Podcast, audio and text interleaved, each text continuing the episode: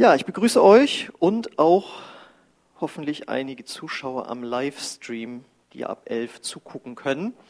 Und äh, wer letzten Sonntag da war, der weiß ja, dass ich äh, aus, mein, aus meinem Urlaub berichtet habe, wo ich ja zwangsweise mich auch teilweise in der Wüste aufhalten musste, in der kalifornischen äh, Wüste.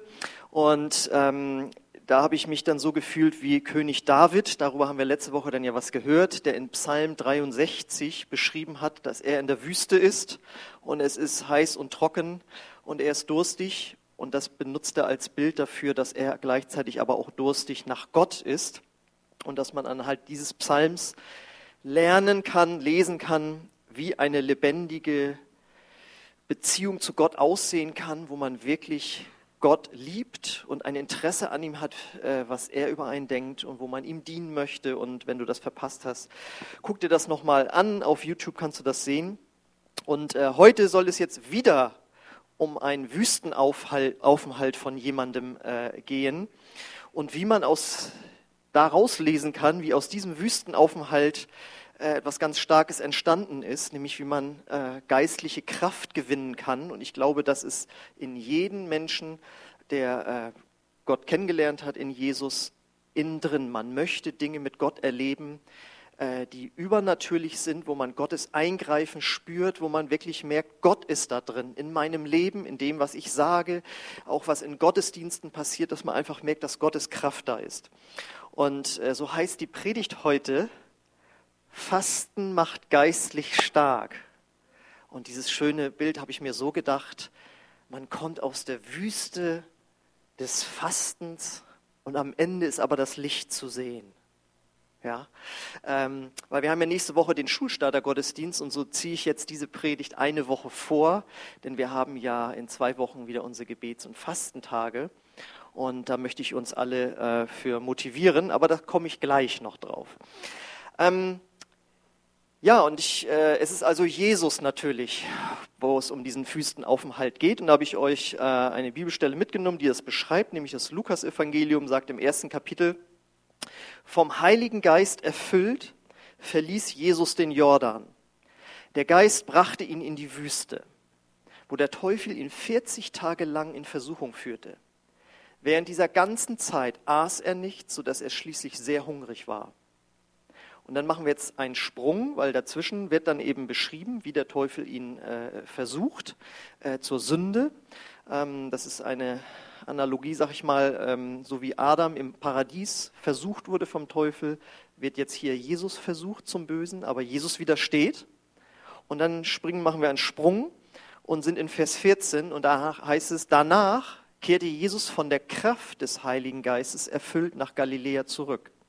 Schnell wurde er in der ganzen Gegend bekannt. Er lehrte in ihren Synagogen und wurde von allen verehrt.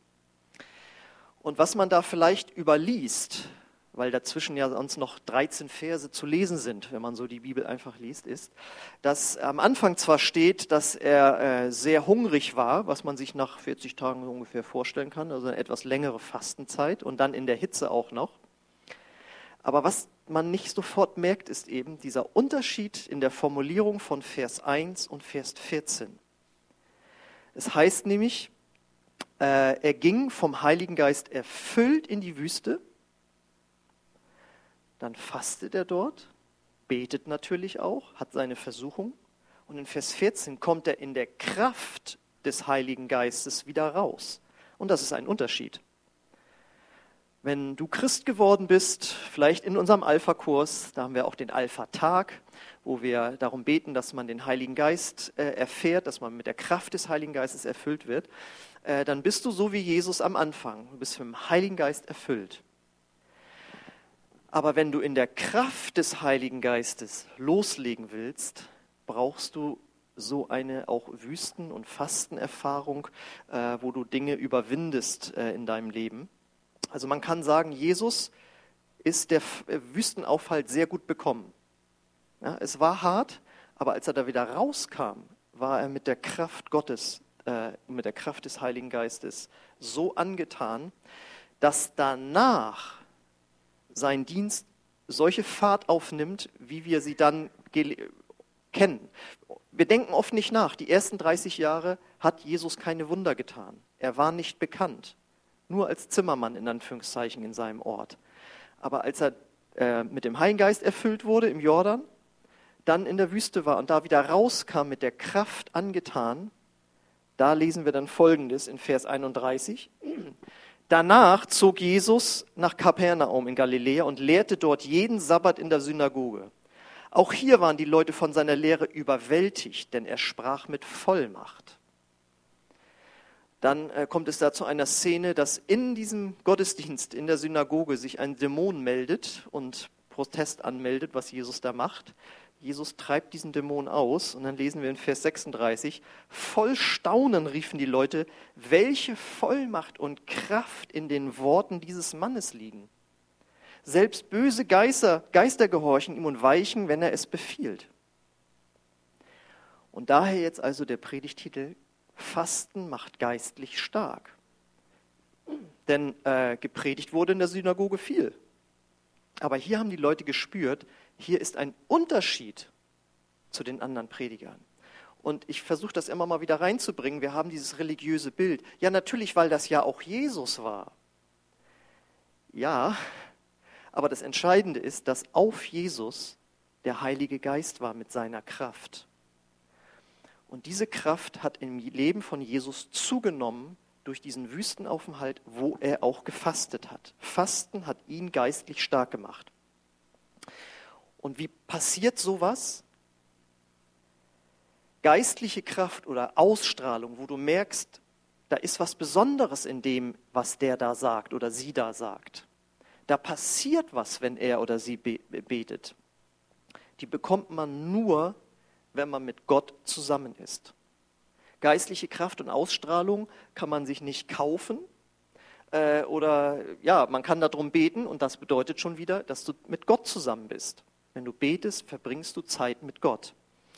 Und das haben wir eben im Psalm 63 gelernt, wie das aussehen kann, dass das nicht ein Ritual sein soll, sondern von Hingabe geprägt, wo man wirklich die Liebe Gottes spürt und wieder an Gott zurückgibt. Ja? Und äh, das geschieht, indem wir beten, indem wir Gott anbeten mit Lobpreis, indem wir in seinem Wort lesen. Und Fasten kommt jetzt noch als Zugabe drauf. Also im Grunde genommen sind das, äh, ist das fast eine kleine Predigtreihe. Also letzte Woche war Teil 1. Im Grunde genommen, wie man geistliche Kraft gewinnt. Ja? Und Fasten scheint jetzt sowas wie ein Verstärker zu sein. Er wirkt, Fasten wirkt wie ein geistliches Verstärken. Und warum? Weil es uns geistlich reinigt. Ähm, Fasten ist ja nicht ganz unbekannt, auch in unserer Gesellschaft, allerdings jetzt kein geistliches Fasten, sondern Heilfasten. Ja, das wird ja in Büchern angeboten und so und äh, kannst auf YouTube angucken, wie man Heilfasten macht. Und Leute machen das, weil sie sagen, es reinigt mich von Giftstoffen. Ja, Deswegen, wenn man Kopfschmerzen bekommt, kann das daran liegen, dass man zu, äh, zu viel Kaffee da hatte und so. Ja, man wird von allen möglichen Sachen äh, oder wenn man raucht und so weiter, man von allen möglichen Sachen äh, gereinigt. Das ist also körperlich gesund. Hier geht es ja jetzt aber um geistliches Fasten. Jesus hat das ja nicht gemacht, um ein bisschen schlanker zu werden. Äh, der war wahrscheinlich durchtrainiert als Zimmermann, ähm, aber er hat das gemacht aus geistlichen Gründen. Fasten reinigt uns von Dingen, die uns von Gott weghalten. Das ist so wie, ähm, und das sollte man deswegen auch regelmäßig tun, genauso wie ihr das kennt, wenn die Winterzeit wieder anbricht und dann drehst du an der Heizung rum. Gut, heute läuft das alles elektronisch, aber ich kenne das noch, wo man dreht und dann pfeift das so und die Heizung wird überhaupt nicht warm. Und man sitzt dann, ärgert sich, bis jemand sagt, da ist Luft in der Leitung, da muss erstmal was abgelassen werden. Ja? Und ihr kennt vielleicht diesen Begriff äh, Heizungsrohr durchpusten lassen. Ja? Oder äh, der Beruf des Schornsteinfegers. Ja? Äh, dass da jemand wirklich in den Schornstein reinklettern musste und deswegen auch immer schwarz ist, um das da mal richtig sauber zu machen. Und so ist das auch, geistliches Fasten ist wie die Heizungsrohre durchpusten lassen, den Schornstein mal fegen lassen, wie du immer du das möchtest. Und warum ist das so? Ein Problem ist, was uns von Gott abhält, ist, auch wenn wir es gut meinen, der Alltag mit Familie, Beruf und sonst was und Problemen kann uns so einnehmen, dass auch wenn wir hingegebene Christen sind, Gott eben doch nicht an erster Stelle in unserem Leben steht. Also nicht, dass wir ihn jetzt abgesetzt hätten und ich will kein Christ mehr sein, sondern du spürst es in deinem Alltag, dass du vielleicht am Ende denkst so, ich glaube, ich habe heute noch kein Wort gebetet am Ende des Tages und dann wird vorm Einschlafen noch schnell gebetet. Zum Bibellesen bin ich wieder nicht gekommen äh, oder äh, bei Entscheidungen, die dir vorgelegt wurden, die eine wäre die gerade, die wahre, die richtige Entscheidung und das andere wäre Mauschelei und du wolltest keinen Druck haben, hast dich doch für die Mauschelei irgendwie entschieden und hast gemerkt, da war Gott jetzt nicht so an erster Stelle. Und wenn du aber fastest, setzt du Gott automatisch an erster Stelle, weil du auf etwas Lebenswichtiges verzichtest, nämlich auf Essen. Also wenn wir jetzt wie wir demnächst hoffentlich äh, drei Tage fasten, dann wird es ja nicht lebensgefährlich in dem Sinne. Aber Essen, das merkst du dann erst, wie wichtig einem das ist. Und du denkst nach drei Stunden, wie du nichts gegessen hast, ich sterbe. Ja, und du merkst, das ist was wirklich lebenswichtiges. Eigentlich ist nur noch Atmen noch wichtiger. Ja? Und äh, wenn du fastest, sagst du, Gott, du bist mir so wichtig, ich setze dich an erste Stelle. Und das ist eine Form von Reinigung. Das Zweite ist, dass äh, dein Körper sich mit seinen Gelüsten, in diesem Fall nach Essen, was nichts Verkehrtes ist, ja, sich unterordnen muss. Ja, der Magen knurrt wie verrückt und sagst, ja, tut mir leid, äh, du bist heute jetzt mal an zweiter Stelle. Gott hat gesagt, er möchte, dass wir fasten, um ihm näher zu kommen, und das mache ich jetzt, und du bist jetzt mal ruhig. Und äh, das ist, ist auch ein Bild dafür, dass ja körperliche Gelüste ganz oft uns in Problem bringen. Ja, ich habe jetzt Verlangen da und danach. Ja, Sexualität oder sonst was, wo sie vielleicht nicht sein sollte. Und äh, du sagst dann, nein, du Körper mit deinen Gelüsten, in diesem Fall geht es ums Essen halt, bist mal Nummer zwei. Und so können wir auch unsere Priorität dann eben neu setzen und wir, und wir werden gereinigt von etwas, was sich zwischen uns und Gott gestellt hat, nämlich unser Körper. Das Dritte ist, es wird zeitlich eine neue Priorität gesetzt. Weil wenn du fastest, hast du ja automatisch Zeit, äh, die du vorher nicht hattest. Du musst kein Essen vorbereiten. Okay, wenn du für eine Familie vorstehst, musst du für die anderen was machen. Aber äh, spätestens der Vorgang des Essens, wenn wir für den mal eine halbe bis vielleicht, wenn es sonst mit vielen Leuten der Familie dabei ist, sogar eine Stunde oder so ansetzen würdest beim Mittagessen oder so, äh, auf einmal hast du eine halbe bis Stunde Zeit, die du vorher nicht hattest. Und äh, du kannst dadurch etwas reinigen in deinem Leben, wo Gott immer, wo für Gott permanent immer keine Zeit war. Wenn du dir Zeit fürs Fasten nimmst, ist automatisch Zeit da.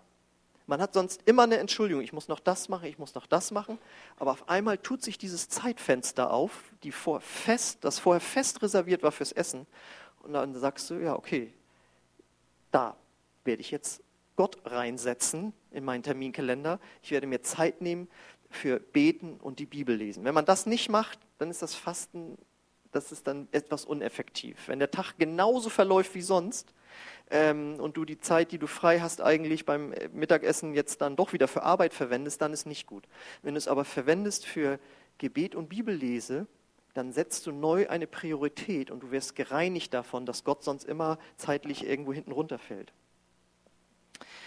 Und ähm, du setzt auch in deinen Gedanken eine neue Priorität. Weil wenn permanent der Magen knurrt, wirst du permanent daran erinnert, dass du jetzt gerade fastest. Innerhalb von Zehntelsekunden fragst du dich, warum mache ich diesen Wahnsinn? Ach ja, wegen Gott.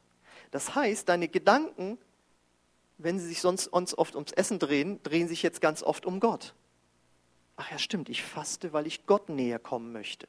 Und wie oft sind unsere Gedanken auf alles Mögliche ausgerichtet? Auf Probleme, auf Sorgen, auf Wünsche, Träume, ja, das, was zu tun ist an Aufgaben. Und jetzt mischt sich in diese Alltagsgedanken immer wieder dieses Hungergefühl und die Erinnerung daran, es gibt Gott, er möchte mit dir zusammen sein und du hast dir vorgenommen, das zu tun. Und nachher ist wieder Mittagspause oder Abendbrotpause oder Frühstück, wie auch immer. Und du hast wieder Zeit und merkst, ach Mensch, ich könnte jetzt ja sogar hier, wo ich stehe, mit Gott sprechen. Das heißt, du wirst gereinigt davon, dass sich alles immer nur um deinen Alltag dreht. Und äh, wenn du dann noch, wenn wir jetzt dieses ähm, Gebets- und Fastentage haben, dir sagen würdest, ich werde zum Beispiel auch drei Tage lang äh, Medien fasten. Nicht da, wo du es für die Arbeit brauchst, aber wo du sonst Fernsehen geguckt hast, im Internet einfach nur rumgesurft hast. Ja, also nicht die Dinge, die du machen musst, sondern die einfach so dazukommen. Wenn du das drei Tage, drei Tage darauf verzichtest, wirst du merken, wie du wirklich gereinigt bist. Weil so viele andere Einflüsse einfach nicht mehr da sind und du bist erfüllt mit Gebet und Gottes Wort. Also ihr merkt, Fasten reinigt wirklich.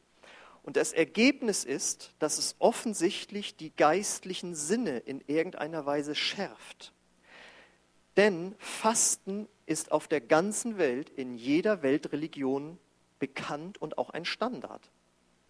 Die Moslems müssen jährlich fasten und vielleicht machen sie es auch noch extra.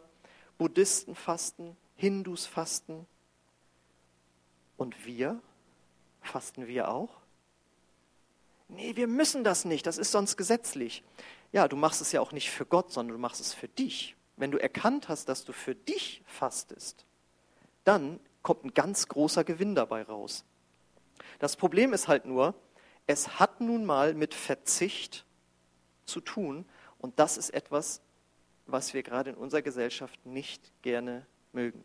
Wir reden jetzt ja alle über den Klimawandel und was da alles geändert werden muss und äh, wir werden uns noch wundern, was das bedeutet, äh, wo wir dann da den Gürtel enger schnallen müssen. Und da bin ich mal gespannt, ob wir dazu wirklich bereit sind. Ja? Verzicht ist nicht etwas, was hoch angesehen ist.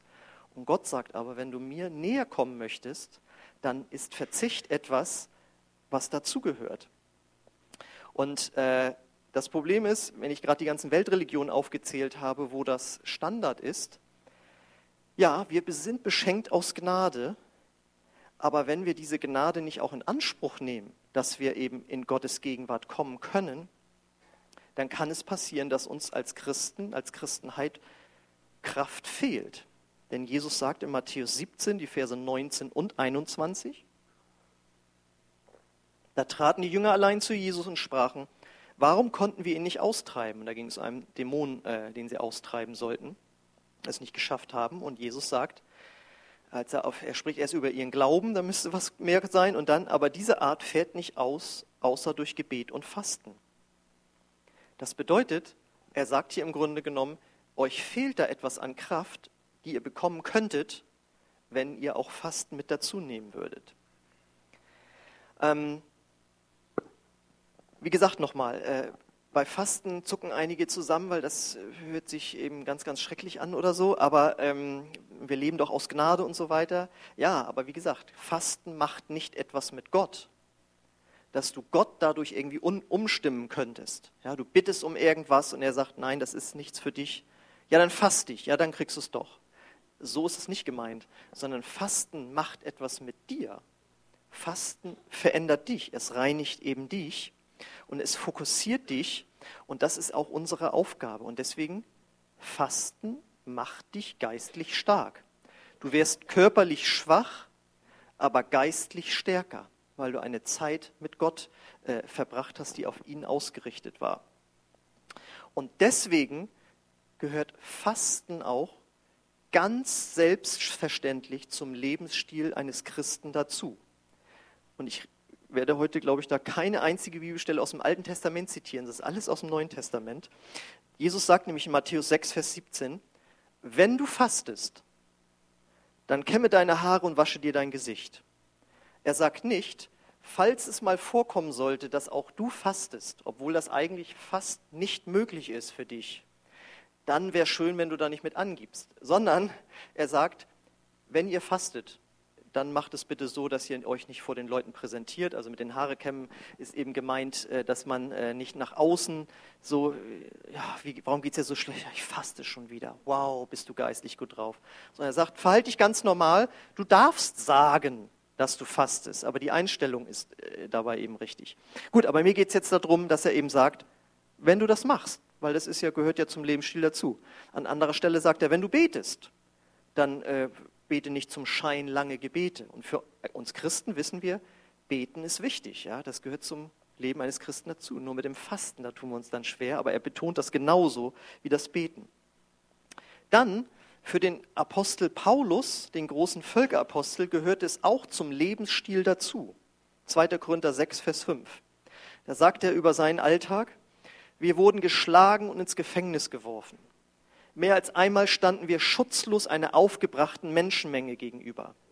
Wir haben gearbeitet bis zur Erschöpfung, schlaflose Nächte ertragen und gefastet. Das war auch für ihn äh, ganz normal, dass das als äh, Apostel oder Christ dazugehört. Dann sagst du, ja, so ein Apostel, das mag ja wohl sein, ähm, die müssen ja sowas, aber äh, ich bin ja normaler Christ. Da habe ich auch eine Bibelstelle für dich, für die ganz normale Gemeinde gehörte das auch dazu. Apostelgeschichte 13, Vers 2. Eines Tages, während diese Männer einen Gottesdienst hielten und fasteten, sprach der Heilige Geist, ihr sollt Barnabas und Saulus für die besondere Aufgabe freistellen, für die ich sie ausersehen habe. Das heißt, äh, die haben dort eine Zeit des Gebets und des Lobpreises gehabt, ja, wird hier als Gottesdienst bezeichnet, ähm, und sie fasteten dabei. Also ihr merkt, das war für die ganz normal. Und die Folge ist eben, dass diese ersten Christen wirklich auch Übernatürliches erlebt haben, womit ja die Predigt begonnen hat. Jeder Christ sehnt sich eigentlich danach, mehr mit Gott zu erleben, geistlich stärker zu sein. Wenn man eine Predigt hört, dann sollte da schon ein bisschen geistliche Ausstrahlung dabei sein. Ja, man man würde es klasse finden, wenn jemand sagt, du, ich habe mit dir geredet und was du damals gesagt hast, hat mich beeinflusst oder beeindruckt. Ja, weil einfach Gottes Kraft mit dabei war. Das ist etwas, was wir alle möchten. Und die ersten Christen haben es erlebt, und zwar in einem viel stärkeren Ausmaß, als wir das kennen. Sie haben wirklich Heilung, Zeichen, Wunder und Gemeindewachstum erlebt. Die erste Gemeinde bestand aus über 3000 nur Männern, Frauen noch dazu 6000, dann noch die Kinder. Das war eine richtige Megagemeinde. Und dann kommt ja noch hinzu, was wir oft übersehen, weil wir das hier in Deutschland nicht kennen. Sie waren total mutig. Sie haben sich überhaupt nicht einschüchtern lassen davon, wenn sie bedroht wurden. Ja, die wurden ins Gefängnis geworfen, die wurden vor Gericht gestellt, äh, sie wurden ausgepeitscht und sonst was ähm, und sind dann, wenn sie wieder draußen waren, wieder losgegangen und haben weitergemacht. Das ist geistliche Stärke. Sie waren wirklich geistlich stark, auch durch Fasten. Und deswegen erinnern uns wir jetzt nochmal, äh, Jesus, der aus der Wüste herauskam, er hat danach wirklich Übernatürliches erlebt. Er war wirklich geistlich stark durch Fasten. Und die Frage ist, wenn die ersten Christen, die ersten Apostel und Jesus es nötig hatten, das zu tun, wie kommen wir dann auf die Idee, dass wir darauf verzichten können, aber die, gleiche, äh, äh, die gleichen Ergebnisse dann erleben. Das ist etwas, was wir uns so denken und äh, es haut dann nicht so hin und dann entwickeln wir Theologien, warum das alles nicht ist. Aber die, ganze, die Antwort ist einfach, dass Gott zu seinem Volk sagt, ihr könnt als, als Einzelperson, als gesamte Gemeinde geistlich stärker werden, wenn ihr fastet. Der Fokus liegt heute auf dem Fasten. Natürlich gehört dazu eben auch Gebet, gehört ein Lebensstil der Hingabe und all diese Dinge, aber das ist ein Faktor, der nicht zu unterschätzen ist. So, und weil ich aus meinem eigenen Leben weiß, dass es anstrengend werden kann und dass man alles tun möchte für Gott, nur nicht fasten. Ja, wirklich, äh, ich kenne das, ich bin da überhaupt kein Stück besser als irgendjemand anderes bieten wir als Gemeinde an, dass wir uns dabei gegenseitig unterstützen. Und deswegen machen wir dieses halbjährliche, diese Gebets- und Fastentage, die ihr jetzt hinter mir nochmal ähm, sehen könnt. Das heißt, wir sagen, pass mal auf, äh, wir fangen dienstags gemeinsam an um 18.30 Uhr und äh, beenden das Freitag 19.30 Uhr. Und das Ganze ist total freiwillig. Du kannst sagen, ich mache da nicht mit, Du kannst sagen, ich mache nur einen Tag mit. Du kannst sagen, ich mache nur einen halben Tag mit. Du kannst nur sagen, ich mache nur zwei Tage mit. Wie immer Gott dich da führt. Ähm, Nur ist es, glaube ich, gut zu wissen, Mensch, hier sind einige, die werden jetzt drei Tage fasten, da mache ich mal mit, so weit, wie ich es schaffe. Und wenn du schon mal einen Tag geschafft hast, dann probier doch jetzt mal eineinhalb oder zwei Tage. Wir haben auch wieder den Zettel ausgelegt, wo so Tipps drin stehen, wie man damit umgehen kann, äh, wenn es einem vielleicht auch nicht gut geht dabei oder so. Und ähm, deswegen machen wir das. Und äh, als zusätzliches Special bieten wir jetzt ja an, äh, jetzt im Sommer, wo es morgens noch nicht so dunkel ist, äh, wir machen das gleiche ja dann im Januar auch nochmal wieder, dass wir äh, als erstes Mal ein Frühgebet anbieten, nämlich von Dienstag bis Freitag, wie ihr dort ganz unten seht, von 6.15 Uhr bis 7.15 Uhr. Und äh, über Jesus heißt es, frühmorgens stand er auf und verbrachte Zeit mit seinem Vater und äh, das machen wir jetzt hier dann eben auch mal. Und du und ihr seid eingeladen, äh, daran teilzunehmen. Auch hier wieder, du musst nicht kommen, du musst auch nicht vier Tage jeden Morgen kommen, äh, sondern probier es doch mal aus. Kommt ja auch darauf an, wo du wohnst und wie dein Zeitablauf morgens ist. Aber wenn das für dich möglich ist, äh, dann komm doch ein, ein Morgen einfach mal vorbei und du kannst ja sehen, ob du dann noch einen zweiten Tag irgendwie schaffst, wie auch immer. Und äh, ich habe das mal mitgemacht, als ich äh, in, Stuttgart diese große Gemeinde besucht habe. Das hat wirklich eine enorme Auswirkung auf den Tag. Ja? Jetzt mache ich natürlich auch morgens äh, für mich stille Zeit, aber so mit anderen gemeinsam zusammenzukommen, das ist nochmal eine, eine, eine starke Sache. Und so wollen wir uns im Grunde genommen dem Leben von Jesus annähern der eben fastete, für den das normal war, der äh, frühmorgens betete und dann wollen wir als Gemeinde gemeinsam Gottes Kraft erleben. Ja, deswegen treffen wir uns dann Freitagabend zum Lobpreis- und Gebetsabend. Und äh, da haben wir die Erfahrung gemacht, jetzt zehn Jahre, glaube ich, ist es jetzt, oder neun Jahre, seit wir das äh, machen, dass wirklich Gottes Kraft stärker spürbar ist als sonst. Und das ist total stark. Und am Mittwoch haben wir unseren äh, Gemeindeabend, weil wir haben jetzt ja die Sommerzeit hinter uns und der Herbst steht an und es sind wichtige Ereignisse und ähm, wir möchten darüber informieren und auch dafür beten. Und deswegen am Mittwoch der Gemeindeabend. Das ist also kein Gemeinschaftsabend, weil es gibt logischerweise nichts zu essen. Also du mit, brauchst nicht mit selbstgebrachtem Essen kommen. Ähm, deswegen. So, und wenn wir dann so beten, die ganze Zeit, ob Mittwoch, Freitag oder die, die Vormittage, möchten wir natürlich auch für das folgende Seminar beten, das ihr jetzt sehen könnt, die nächste Folie. Das habe ich letzte Woche schon angekündigt. Äh, ich möchte noch das Seminar Heilung auf der Straße mit äh, Marc Marx aus äh, Nordirland. Und ich möchte noch mal darauf hinweisen, dass es ein Vorrecht ist, dass wir den hier in der Gemeinde haben dürfen. Der hat einen weltweiten Reisedienst ich will fast gesagt, er ist bekannt aus Funk und Fernsehen, aber der ist schon in, in, nicht in Film als Schauspieler aufgetreten, sondern in Dokumentationen, wo ich auch gleich nochmal ähm, äh, reingucken lassen möchte, weil du kannst durch dieses Seminar lernen, wie man kraftvoll für Kranke betet.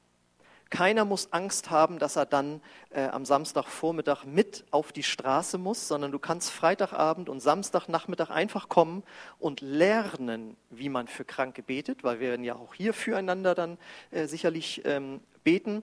Ähm, aber wenn du mutig bist, sagst du, ich komme Samstagvormittag mit und äh, dann wird sich Gott dazustellen. Ja, also wir waren ja zum Beispiel gestern auch wieder auf der Straße unterwegs und ähm, das ist einfach stark, wenn du erst so diese leichten inneren Vorbehalte hast und dann sprichst du jemanden an, dürfen wir ihm mal eine Frage stellen, wenn Gott ein Wunder in ihrem Leben tun könnte, worum würden sie ihn dann bitten? Und da waren zwei Personen, wo vor einer Woche und vor ein paar Wochen der Ehemann gestorben ist. Ja, dürfen wir dafür sie beten. Da haben wir für die gebetet und die gesegnet. Denen standen die Tränen in den Augen. Ja, Du läufst ahnungslos durch die Stadt und dann begegnet dir Gott in Form von uns sozusagen und segnet dich. Und dann sprach mir eine andere Frau an und das war einfach so herrlich. Sie so, ist das jetzt ernst gemeint? Also äh, wollen Sie jetzt wirklich hier für mich beten? Und, und der war das vollkommen fremd. Die, konnte mit Gott, die hatten mit Gott nichts zu tun. Und dann haben wir für die gebetet und dann habe ich gesagt, ich könnte Ihnen hier noch so ein Buch schenken, wenn Sie möchten. Das heißt, Gott, wenn es sich gibt, dann zeig dich mir. Und sie dann so, ja, ich glaube, das werde ich mir mal angucken. Und wenn es mir nicht gefällt, kann ich es ja zur Seite legen und später mal lesen. Ja, genau. Und dann ist sie da ihre, und die, und das war wirklich, ich konnte das nachvollziehen, habe ich auch zu ihr gesagt. Hören Sie, ich habe auch 23 Jahre nicht an Gott geglaubt. Und da auf der Straße wirst du auf einmal damit konfrontiert. Und das ist einfach so stark. Und das ist so unverkrampft, weil wir niemanden zu irgendwas hinbringen. Wir müssen nicht Werbung machen für die Gemeinde, wir müssen niemanden zur Bekehrung irgendwo bringen oder so, sondern die Leute einfach nur segnen und die Leute sind dankbar. Ich kann sagen, 95 Prozent aller Leute, die wir ansprechen, sind offen für ein Gespräch und dann sogar noch für Gebet. Das ist einfach so stark. Das ist einfach so gut. Und äh, Gott stellt sich dazu. Und was meint ihr, was er macht, wenn wir uns da trauen, auf die Straße und drei Stühle stellen wir dahin? Und dann werden wir da stehen und sagen, hier möchten Sie Gebet. Und dann, was ist das denn? Und äh, da wir ja nun diese Erfahrung gemacht haben mit 95 Prozent, ja, und wir werden garantiert auch Leute treffen, die, mit denen wir schon gesprochen haben. Ich freue mich übrigens schon, wenn dann die ersten Rückmeldungen kommen. Ja, neulich habe ich mit jemandem gesprochen, die ist von euch auf der Straße angesprochen worden und sie fand das gut. Ja, das ist einfach super. Und dort werden wir dann ähm, für Kranke beten. Und äh, damit ihr wisst, wer Marc Marx ist, möchte ich euch das Video noch mal kurz zeigen. Das sind nur zwei Minuten. Das habe ich entweder im Gottesdienst oder intern schon mal gezeigt. Deswegen, ich wollte nur ganz sicher gehen, dass ihr das gesehen habt. Und vielleicht kann das mal gezeigt werden. Genau, das ist er. Da ist er in Indien.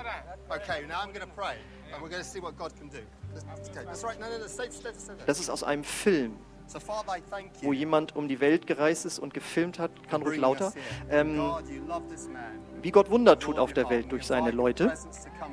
Und Mark Marx ist dann da wohl mitgefahren und hat dann in Indien für Leute gebetet.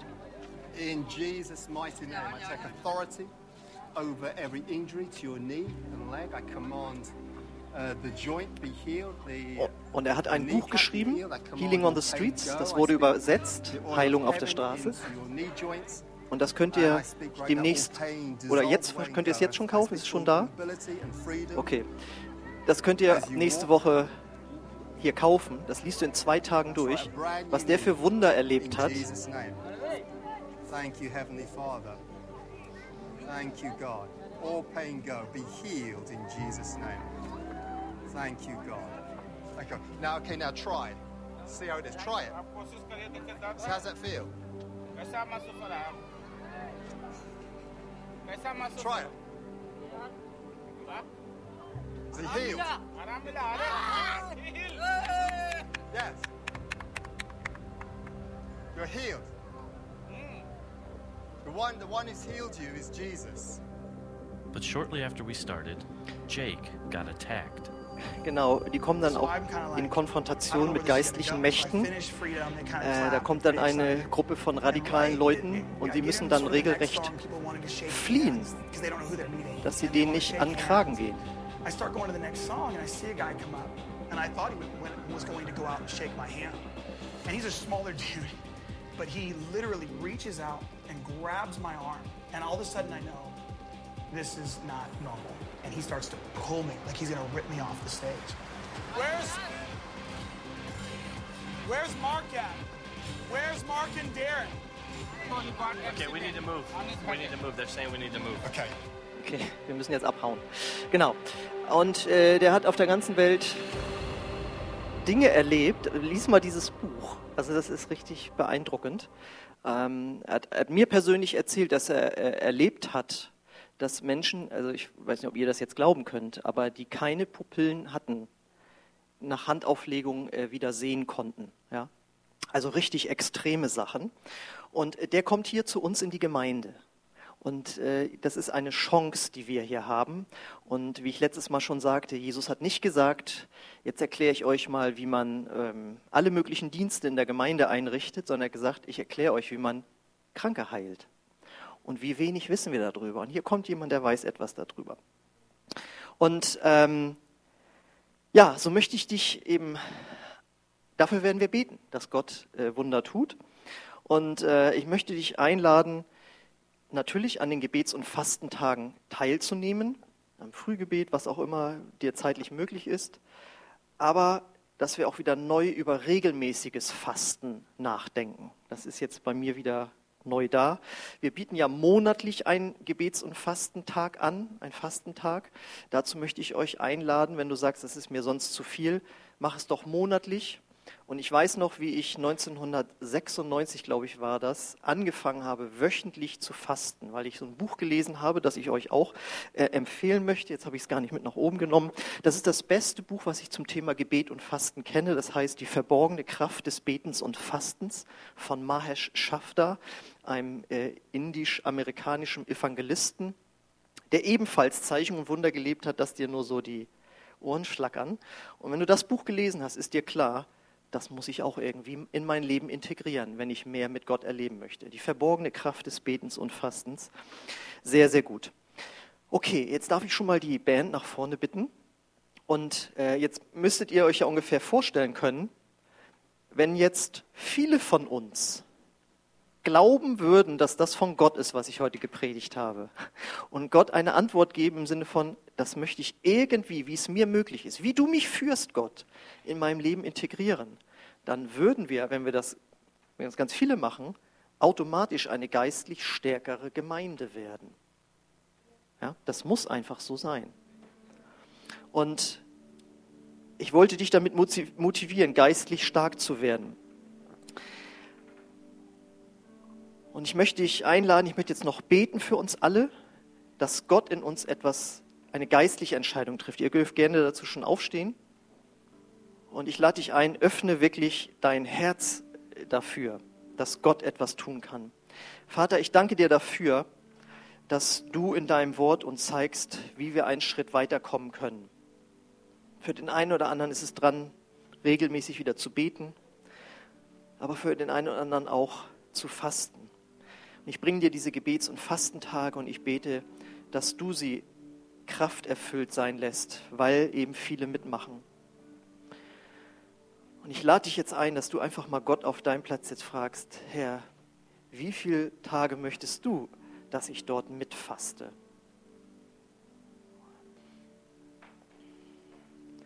Und ich habe damals jahrelang freitags bis 18 Uhr gefastet. Und das war eigentlich super. Brauchst dich nicht unter Stress setzen mit Dingen, die dich total überfordern. Mach etwas, wo du dich mit wohlfühlst, obwohl es dich herausfordert. Und ich bete, Vater, dass du jeden von uns jetzt wirklich in so eine Entscheidung reinführst, wo wir mitfasten, wo wir mitbeten können, wenn wir in zwei Wochen damit mit anfangen werden, Herr. Und danke, dass es deine Gnade ist, die uns motiviert, Herr. Keiner von uns soll dich beeindrucken oder gar irgendeinen Menschen, sondern wir tun es für uns, weil es uns geistlich reinigt. Und Fasten macht uns geistlich stark. Und ich bete, dass du diesen Wunsch in unser Herz ganz neu stärker werden lässt, dass wir geistliche Stärke gewinnen. Und wenn du heute Morgen hier bist und Jesus überhaupt noch gar nicht kennst, du gar nicht weißt, was ist geistlich überhaupt, dann sage ich dir, geistlich, ein geistlicher Mensch wirst du in dem Moment, wo du Ja sagst zu Jesus, weil dann kommt Jesus in dein Herz und schenkt dir einen neuen, wiedergeborenen Geist, mit dem du Kontakt zu Gott haben kannst. Und wenn du sagst, das möchte ich, ich spüre etwas von Gottes Kraft und ich möchte Jesus nachfolgen und sagen kannst, Gott, vergib mir auch meine Verfehlung in meinem Leben und du glauben kannst, dass Jesus dafür gestorben ist und auferstanden ist, dann äh, lade ich dich ein, dieses Gebet mit uns zu sprechen, auch am Livestream und so Jesus in dein Leben einzuladen und etwas von dem Anfang der Kraft zu erleben, die Gott in deinem Leben freisetzen möchte. Und ich lade uns ein, dass wir das alle laut mitbeten und dadurch Gott unser Leben auch neu hingeben. Und danke Jesus dafür, dass du dieses Gebet nicht unbeantwortet lässt. Jesus, ich komme jetzt zu dir und ich gebe dir mein ganzes Leben. Vergib mir meine Schuld und komm du in mein Herz. Danke, dass ich mit dir leben darf. Und lehre du mich, wie ich geistlich stark werde durch Gebet und Fasten. Amen. Amen. Wir verabschieden uns von unseren Zuschauern am Livestream und singen jetzt noch ein Lied und wollen Gott die Ehre dafür geben, welche Möglichkeiten er uns gibt in unserem Leben.